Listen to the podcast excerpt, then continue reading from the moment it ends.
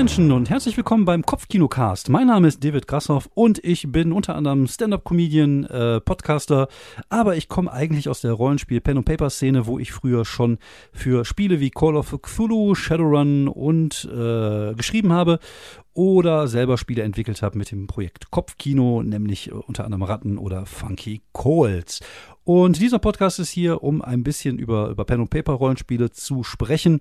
Etwas, was ich sehr lange nicht mehr getan habe, etwas, für das ich mich momentan wieder begeistern kann, weil halt Corona und wir jetzt auch online zocken. Ich habe das erste Mal äh, jetzt geleitet. Das ist bestimmt schon seit zwei, drei, vier Jahren das erste Mal, dass ich das wieder gemacht habe. Hatte ein bisschen so aufgrund der, der Auftreterei und der Kunst, die ich so verübe, so ein bisschen den Faden äh, verloren, was, was das Pen und Paper angeht. Wenig Zeit gehabt und das jetzt wieder so ein bisschen für mich wiedergefunden.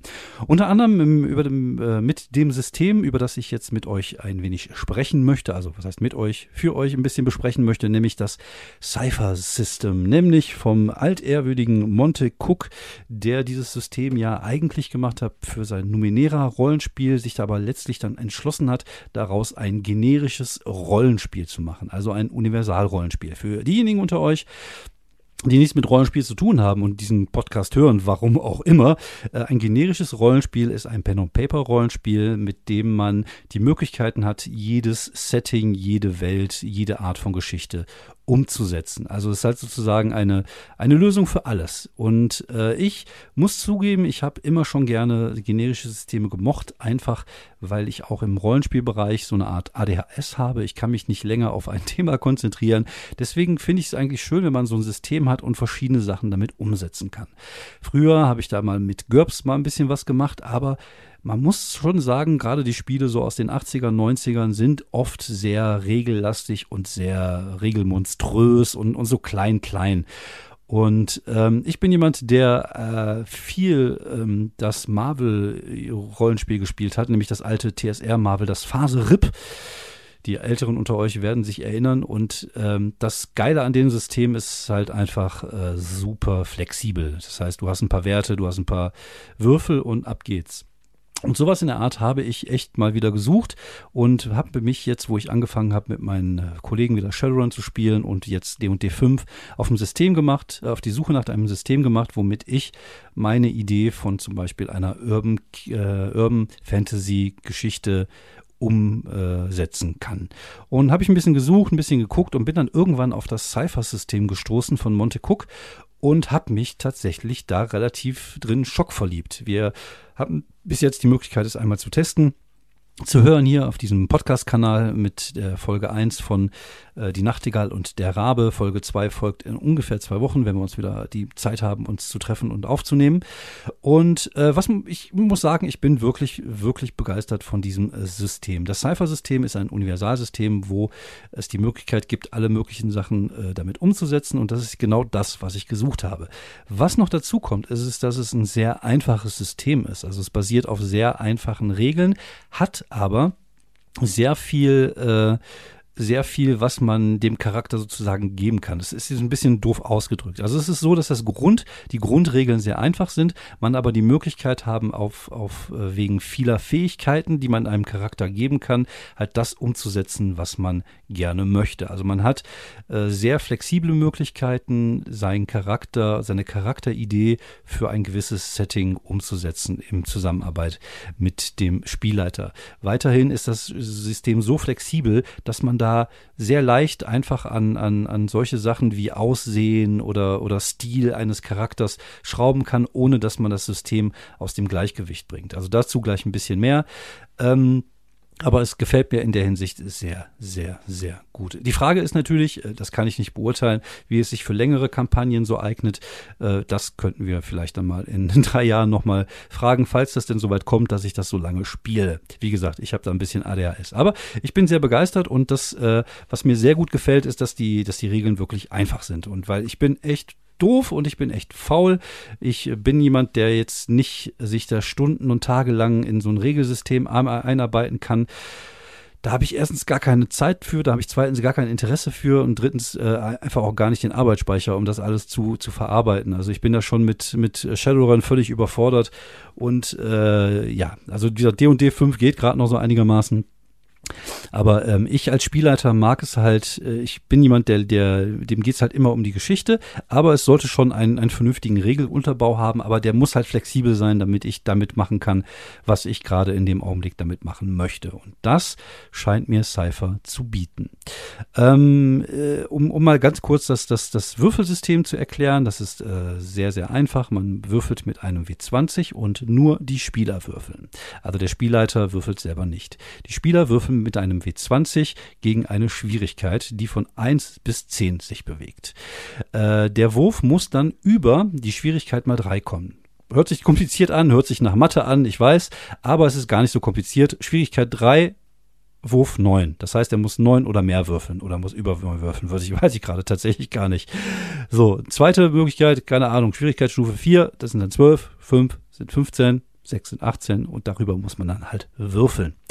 Äh, ja, es ist natürlich so, dass sie, dass äh, ab äh, 7 wird schwierig mit dem W20 drüber zu kommen. Kann ich verstehen. Äh, und das sind natürlich dann so Schwierigkeiten, die sich dann in so einem superhellen äh, Kaiju äh, Halbgötter-Modus befinden, wo normale Spieler eigentlich am Anfang auch gar nicht so wirklich hinkommen müssen. Aber es gibt natürlich die Möglichkeit, je besser der Charakter wird, nämlich indem er, er oder sie die Schwierigkeitsstufe runterbringt. Es ist halt so, du bekommst keine Bonis auf deine Würfel, sondern du hast die Möglichkeit, durch Fähigkeiten, durch äußere Einwirkungen, durch äh, gewisse Artefakte einfach den Schwierigkeitsgrad runter zu würfeln äh, runter zu, zu leveln. Ähm, ganz kleines, ganz, ganz einfaches Beispiel. Karl steht vor einer Wand. Die Wand ist äh, sehr äh, schwierig zu, zu beklettern, weil sie äh, eingeseift ist oder was weiß ich alles. Und der Spielleiter sagt, boah, da kommt ein normaler Mensch echt nur sehr, sehr, sehr schwer hoch. Das würde dann für dich eine Stufe 5 äh, Würfel bedeuten. Das heißt 5 mal 3, 15, dann müsste 15 oder mehr würfeln, was auf eine W20 schon recht schwierig ist. Äh, Karl sagt aber, aber pass auf, guck mal, ich war ja ja irgendwie früher mal hier so Free Climber und deswegen habe ich hier den Skill Free Climbing. Ähm, Skills gibt es in zwei Stufen. Es gibt einmal trainiert und es gibt einmal spezialisiert. Wenn man es trainiert hat, also geübt hat, ich glaube, da ist der deutsche Begriff, Begriff, äh, der beim deutschen Numenera benutzt wird, ist, glaube ich, geübt, dann ist die Stufe um eine Schwierigkeitsstufe äh, niedriger und wenn du ähm, äh, spezialisiert bist um zwei. Sagen wir mal, er spezialisiert auf glatte Wände, glatte eingeseifte Wände. Das würde dann bedeuten, dass der dann statt fünf nur noch gegen äh, eine Schwierigkeitsstufe von drei würfeln müsste und dann wäre er bei neun, was dann schon wieder relativ einfach wäre. Also 50-50 beziehungsweise ein bisschen mehr als 50 Prozent.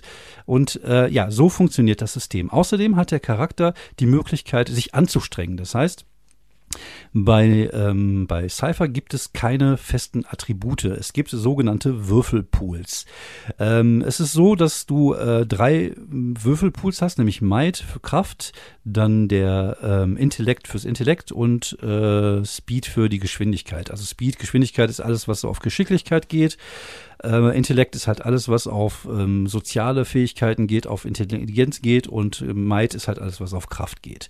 Diese Würfelpools, die kannst du benutzen, um deine Würfe zu pimpen und sie werden benutzt als, äh, als Lebensenergie. Das bedeutet, wenn ihr irgendwann Schaden bekommt, wenn euer Charakter Schaden bekommt, geht halt diese, dieser Pool runter und es ist halt für ihn schwieriger, sich auch an, anzustrengen, was natürlich normal ist, wenn du, äh, keine Ahnung, einen, einen, einen körperlichen Schaden hast oder zum Beispiel auch einen geistigen Schaden, indem du da äh, irgendeinen Mindblast von einem fiesen Superschurken bekommen hast, dann dich danach zu konzentrieren, ist natürlich schwieriger. Das stellt es so ein bisschen dar. Das heißt, jeder Charakter hat irgendwie so zwischen 11 und 16 Punkte in seinem, in seinem Pool und hat die Möglichkeit, eine Anstrengung zu unternehmen, nämlich seinen Wurf damit zu pimpen und den Schwierigkeitsgrad äh, runterzumachen. Zum Beispiel, wenn der Karl jetzt vor der Wand steht und sagt, neun, ach komm, ich will das auf jeden Fall schaffen, deswegen strenge ich mich jetzt mal ganz besonders an. Dann muss der drei Punkte von dem Kraftpool dann ausgeben, weil Kraft oder Geschicklichkeit kann man machen, wie man will, ob der Charakter jetzt eher der Geschickte ist oder, oder äh, eher der Starke, das bleibt dem Spieler und dem Spielleiter überlassen. Wie gesagt, auch hier gibt es eine gewisse Flexibilität, die man so mit, äh, dieses System so mit sich bringt, dass man immer gucken kann, wenn der Charakter sagen kann, äh, das gut argumentieren kann, warum er diesen Pool benutzt, kann er den auch benutzen. Äh, zum Beispiel kann man auch vielleicht mit Intellekt ein Schloss öffnen, weil man weiß, wie man das Schloss geöffnet hat oder was auch immer. Auf jeden Fall, wenn er vor dieser Wand steht und sagt, ich muss es auf jeden Fall schaffen, dann äh, und ich würde mich gerne anstrengen. Da muss der drei Punkte aus seinem Pool ausgeben. In dem Fall wäre es dann vielleicht der Kraftpool. Ähm, der erste Punkt, den man ausgibt, kostet immer drei. Danach kostet jeder weitere Punkt zwei. Auf Stufe eins kannst du allerdings erstmal nur einen Punkt ausgeben. Also je höher du dann in der Stufe bist, umso mehr kannst du dich anstrengen. Zum Beispiel kannst du dann auf der Stufe zwei zwei Punkte ausgeben. Das bedeutet, du kannst dann äh, deinen Wurf um zwei Stufen runterpimpen. Das heißt, er könnte den sogar auf drei runterpimpen und, äh, und würde dann einmal drei Punkte für die erste Stufe und zwei Punkte für die zweite Punkte, äh, Punkte zweite Stufe ausgeben. Das bedeutet fünf Punkte äh, aus seinem Kraftpool und er schafft dann das Ding auf runter auf drei. Und das Ganze kann man natürlich auch so machen, wenn du jetzt so einen Charakterstufe 5 hast, der kann natürlich dann schon einiges runter, äh, runter äh, pimpen und dann auch mal einen Kampf vielleicht gegen einen Superschurken oder gegen einen Halbgott oder was auch immer man da so gegen Gegnern gegenüberstellt, äh, ja, vielleicht auch schaffen. Ja, das ist das Grundprinzip. Dazu kommt noch, dass äh, es für jede, für jeden Pool, also für den ähm, Kraft, für den Intellekt und für den Geschicklichkeitspool oder für den Geschwindigkeitspool, gibt es auch so einen sogenannten Edge-Wert. Der Edge-Wert äh, signalisiert oder symbolisiert so ein bisschen, dass du in einem bestimmten Bereich besser bist. Zum Beispiel, wenn du deinen Edge-Wert auf, auf Macht hast, wenn du einen Edge-Wert auf, auf deinem ähm, auf deinem Might-Pool von, auf deinem Kraftpool von 1 hast, dann kostet jeder Punkt, den du dafür ausgibst, also jeder äh, jede Sache, für die du Punkte ausgeben musst, aus diesem Pool kostet halt einen weniger. Wenn du zwei hast, dann kosten die zwei weniger.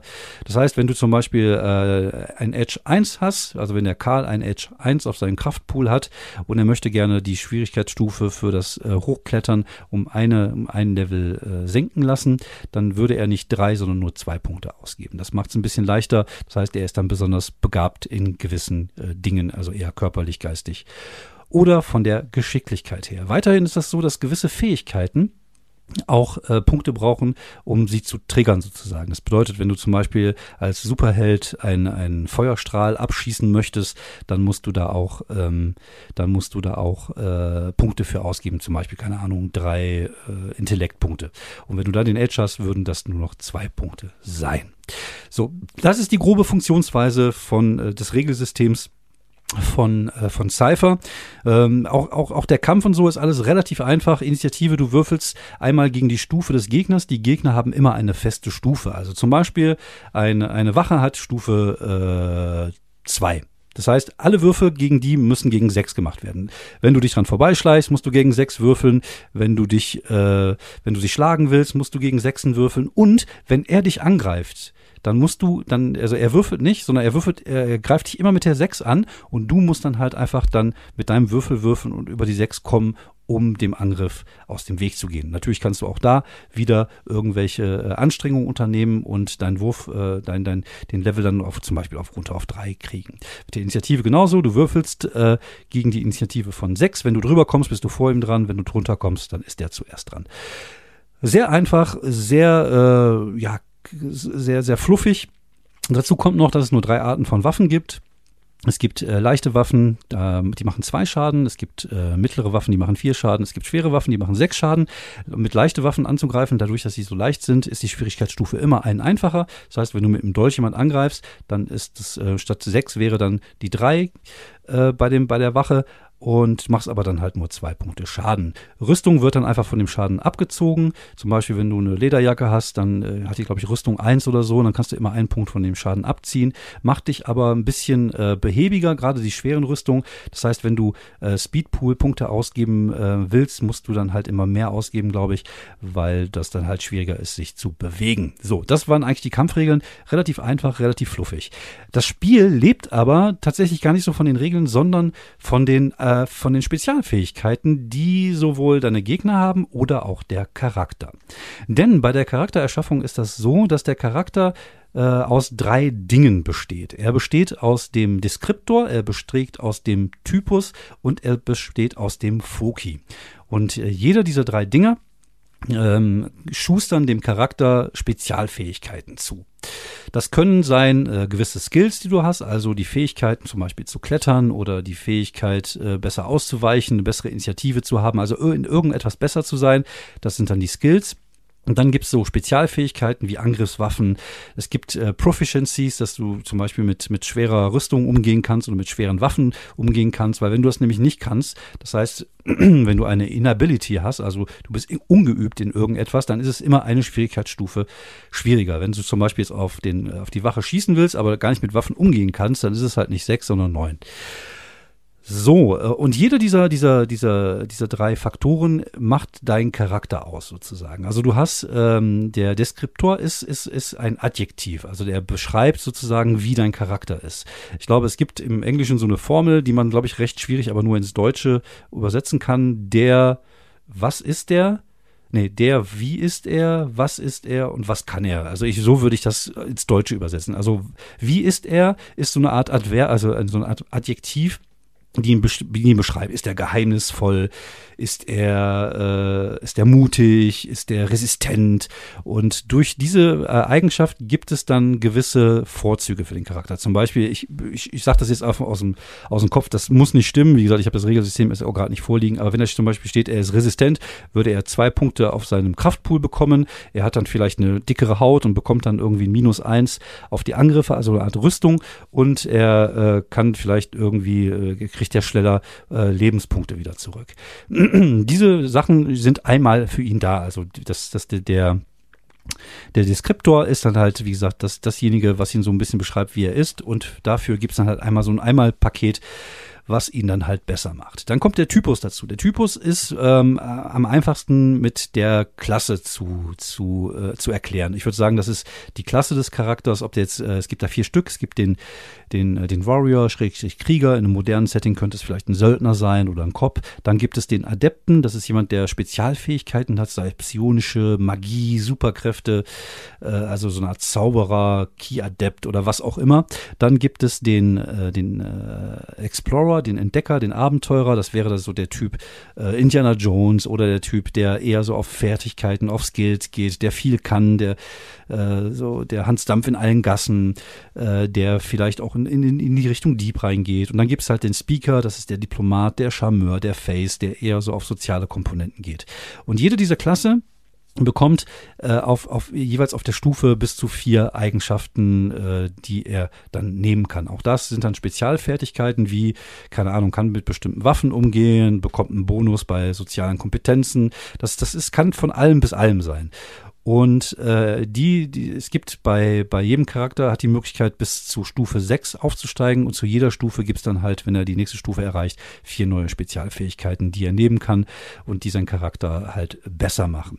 Dann gibt es den sogenannten Fokus, der Foki, der Foki im Englischen, glaube Fokus auf Deutsch, das ist halt das, was er kann. Zum Beispiel äh, kann äh, Holt den Mond an. Das nennt man zum Beispiel einen, einen, äh, einen netten Krieger, der den Mond anheult. Der Mond anheult ist natürlich äh, der, der Werwolf-Typ, der sich dann verwandeln kann. Und auch der bekommt dann pro Stufe gewisse Fähigkeiten, die das dann halt äh, ja, darstellen, was er halt kann. Es gibt dann auch die Möglichkeit, keine Ahnung. Äh, es gibt sowohl natürlich äh, außergewöhnliche äh, paranormale Fähigkeiten, wie zum Beispiel erweckt Träume zum Leben. Da kannst du vielleicht auf der ersten Stufe irgendeine Message in den Traum deines, deines Freundes reinsetzen und in der sechsten Stufe kannst du seine Träume manipulieren und das denkt, dass es wahr war. Also es gibt da eine, eine ganze Latte an, an Sachen, die dann halt zu diesem Charakter oder zu dieser Fähigkeit oder zu diesem, zu diesem Fokus auf das, was er spezialisiert ist, was er also wirklich kann, äh, ja, äh, die man dann irgendwie so aussuchen kann.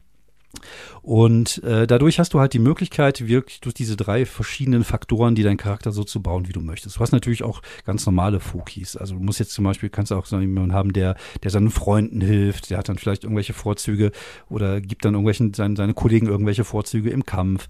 Ähm, der zum Beispiel die Lizenz, eine Waffe zu tragen. Das heißt, du bist dann irgendwie Polizist. Und da, da wieder, du kannst daraus einfach alles machen, was du gerne möchtest. Du kannst auch diese kleinen, äh, diese Fähigkeiten dann alle so nach, äh, gibt es, ich glaube, in dem letzten Regelbuch sind die alphabetisch sortiert, weil da gibt es halt eine Latte. Es gibt eine sehr, sehr viele Fähigkeiten. Das ist natürlich das Coole daran. Also gesagt, das Regelsystem einfach, aber viele, viele Möglichkeiten, um deinen Charakter zu bauen. Eine weitere Möglichkeit, um den Charakter so, so besonders zu machen, ist, dass du deinem, deiner, deinem Typus, also deiner Klasse, äh, ein Flavor, eine Geschmacksrichtung gibt, ein Aroma gibst. Nämlich, du hast die Möglichkeit, wenn du zum Beispiel sagst, ich möchte gerne einen Krieger spielen, der aber auch äh, heimlich sein kann, dann kannst, hast du die Möglichkeit, das sogenannte Stealth-Flavor, also das Heimlichkeit-Flavor mit dazu zu nehmen und du kannst eins zu eins die Fähigkeiten aus deiner Klasse, also den der Warrior-Klasse, also der, der Krieger-Klasse, mit denen aus der Stealth-Klasse tauschen. Das heißt, dass du zum Beispiel dann ein Skill plötzlich Heimlichkeit hast oder dass du irgendwelche gewisse Sachen machen kannst, die dich halt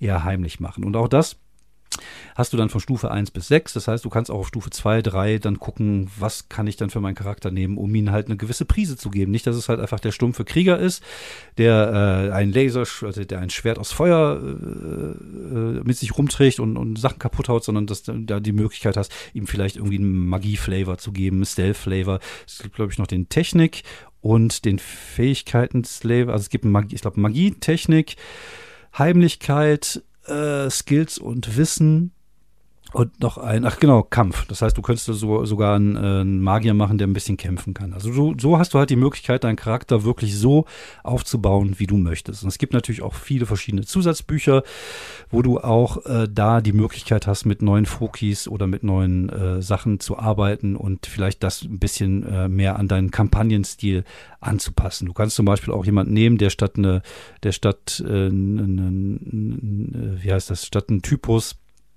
beziehungsweise statt eines Deskriptors noch die Rasse äh, hat oder ne, beziehungsweise die Rasse noch mit dazukommt bei dem, bei dem Fantasy-Setting.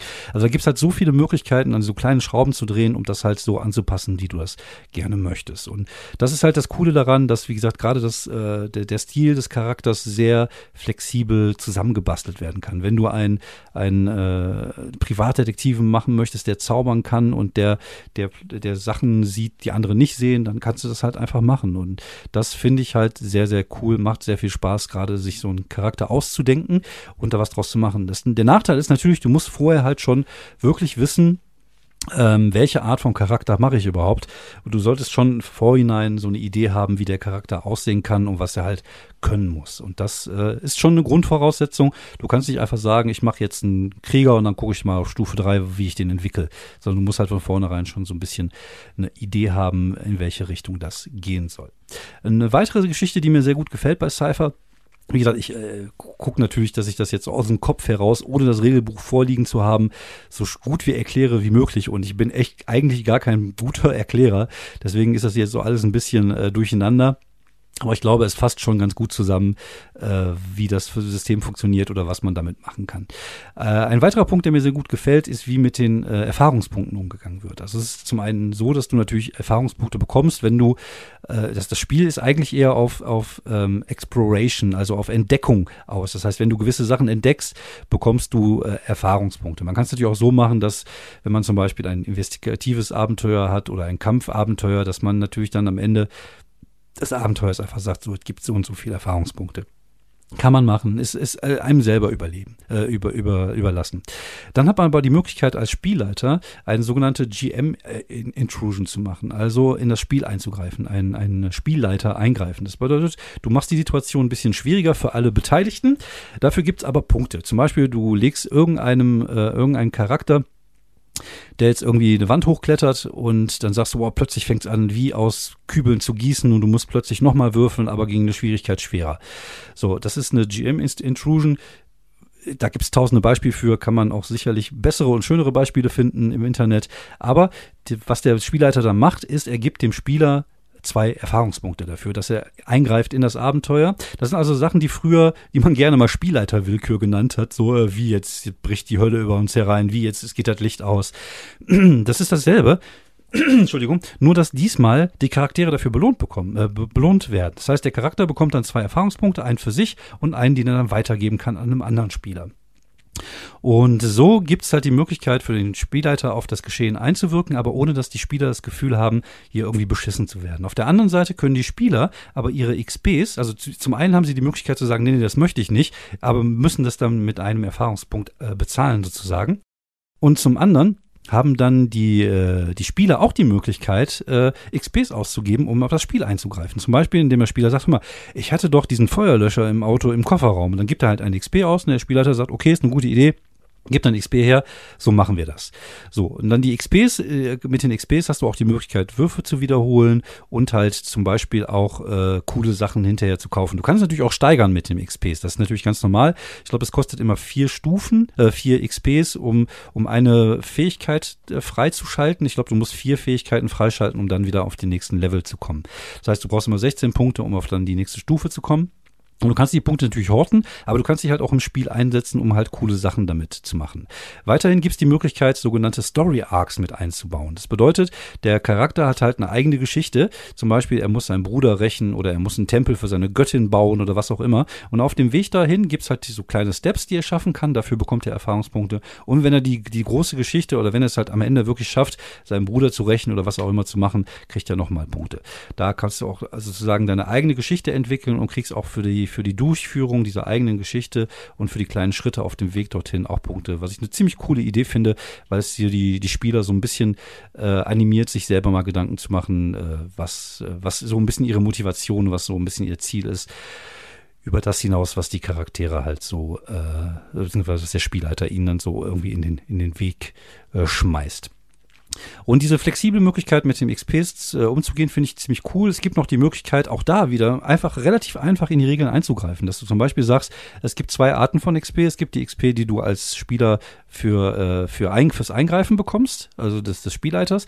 Die kannst du dann ausgeben für, für Würfe pimpen oder selber eingreifen. Und dann gibt es die, die, die Punkte, die du bekommst halt fürs Abenteuer und die sind dann eher fürs Steigern. Du, falls die Spieler jetzt, keine Ahnung, so viele Punkte horten oder keine Ahnung, wie sie damit umzugehen haben. Aber durch kleine Schrauben hast du halt die Möglichkeit, dieses, dieses System halt irgendwie so zu pimpen. Du könntest zum Beispiel auch ein, ein, ein ähm, einen Charakter bauen. Äh, es gibt dieses, äh, dieses äh, Hubirs, äh, wie heißt das nochmal, Halo of Fire, der sich selber irgendwie so mit Feuer umgeben kann und dann Schaden machen kann und so eine Art Feuerkrieger, Zauberer ist. Du könntest natürlich auch einfach sagen, okay, äh, anstatt, anstatt das jetzt mit, mit Feuer zu machen, machen wir das doch einfach mit Gift oder keine Ahnung, mit grünem Schleim und so. Du kannst also einfach das Aussehen der einzelnen Fähigkeiten verändern, ohne riesengroß so an das, an das, an dem System rum zu, äh, rumzuschrauben und das einfach einem Charakter anzupassen und diese Fähigkeit halt einfach trotzdem, dass sie cool ist und dass sie halt zu dem Charakter passt, aber halt nicht so beschrieben ist, wie sie vielleicht gerade in dem Regelbuch beschrieben ist.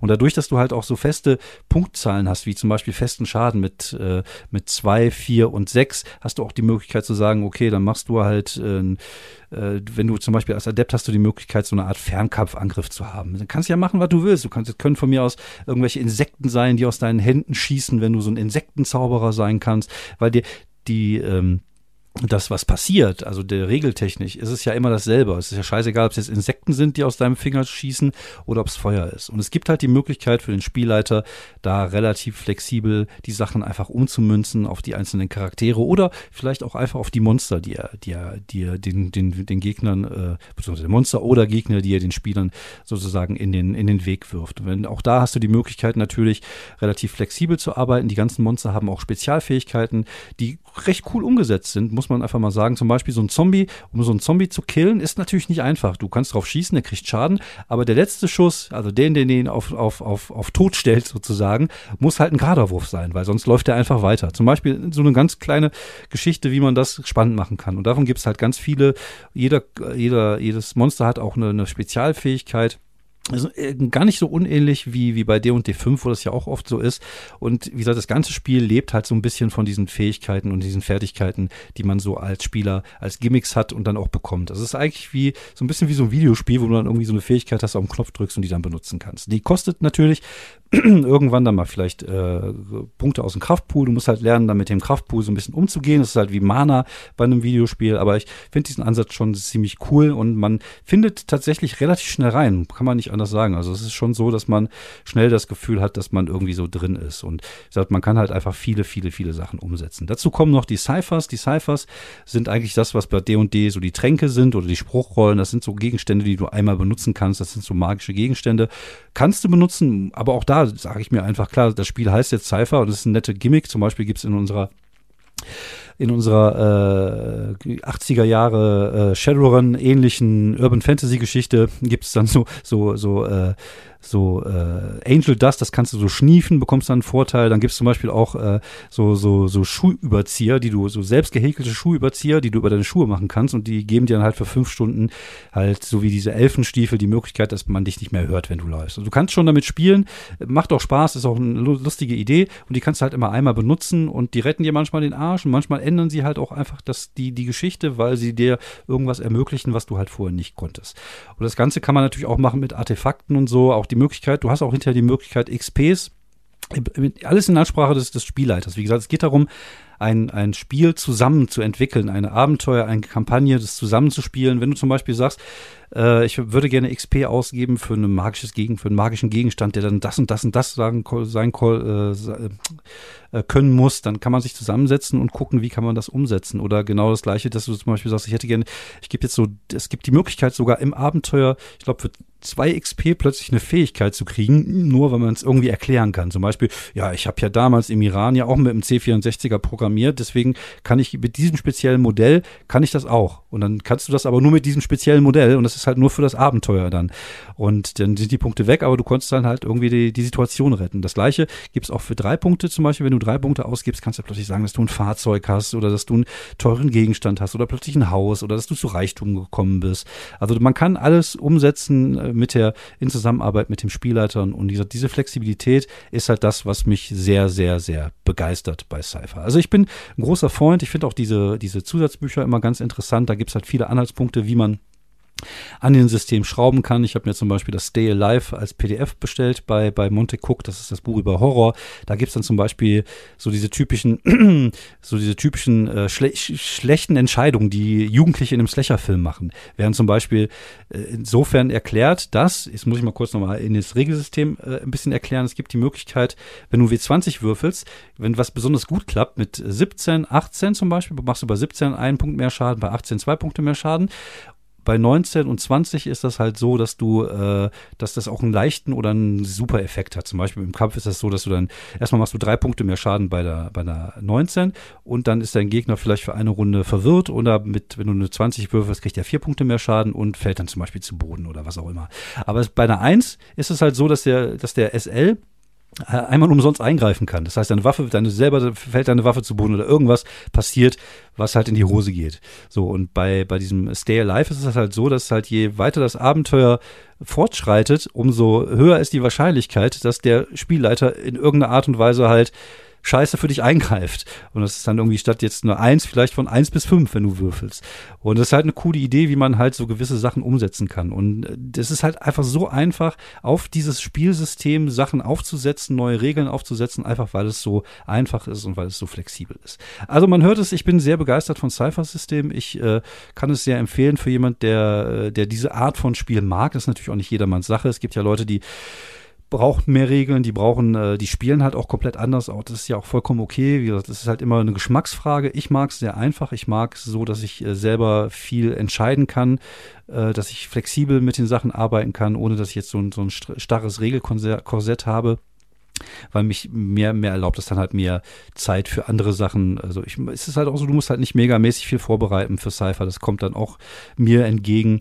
Also wie gesagt, das ist halt schon was für einen gewissen Spieltyp, aber wenn du dieser Spieltyp bist und wenn du äh, eine gewisse Flexibilität haben möchtest und eine gewisse Freiheit mit dem System, dann äh, solltest du dir auf jeden Fall Cypher mal anschauen. Also ich finde es wirklich sehr, sehr, sehr gut. Äh, man kann es relativ günstig als PDF, glaube ich, schießen bei Monte Cook für 20 Dollar. Das sind dann irgendwie 16 Euro oder so. Da sind auch 400 Seiten, die man kriegt. Auch die, die, die Add-on-Bücher sind in Deutschland schwer zu kriegen. Ich habe Glück gehabt, ich habe mir die Bücher auch über, ich habe mir so ein Bücherpaket über Ebay für 120 Ocken ersteigert. Da sind dann irgendwie die beiden Regelsysteme drin und noch zwei so Zusatzbücher. Und alle anderen Sachen kann man sich halt für kleines Geld beim Monte Cook dann als PDF holen. Also wie gesagt, die, die kosten schon eine Menge Holz, wenn man sie aus den USA bestellt, so 50 Euro. Finde ich schon eine Menge Geld. Aber äh, ja, wie gesagt, als PDF reicht es ja für einen Rechner und von daher kann ich das wirklich sehr empfehlen. Und äh, ja, das war so ein bisschen mein, meine, meine Erfahrung mit, mit äh, Cypher und so ein bisschen erklärt, was ich an Cypher mag und wie es funktioniert. Ich hoffe, ihr hattet Spaß daran. Wenn ihr äh, Lust habt, äh, wenn ihr das gut fand, was ich gemacht habe, oder wenn ihr diesen Kanal gut findet. Es wird hier hier und da mal Sachen geben, also jetzt nicht so regelmäßig wie meine anderen Podcasts, aber wenn ich Bock habe, dann mache ich hier auch was. Und ja, wenn ihr es gut findet, könnt ihr einfach mal ein äh, Like hinterlassen oder einfach auch mal einen Kommentar ablassen. Ich würde mich sehr darüber freuen. Vielleicht habt ihr auch Ideen, worüber ich sonst reden könnte hier. Ich freue mich über jede Art von Feedback. Vielen Dank fürs Zuhören und vielleicht viel Spaß mit dem Cypher-System. Ich werde es auf jeden Fall haben und man hört sich. Bis dann. Ciao.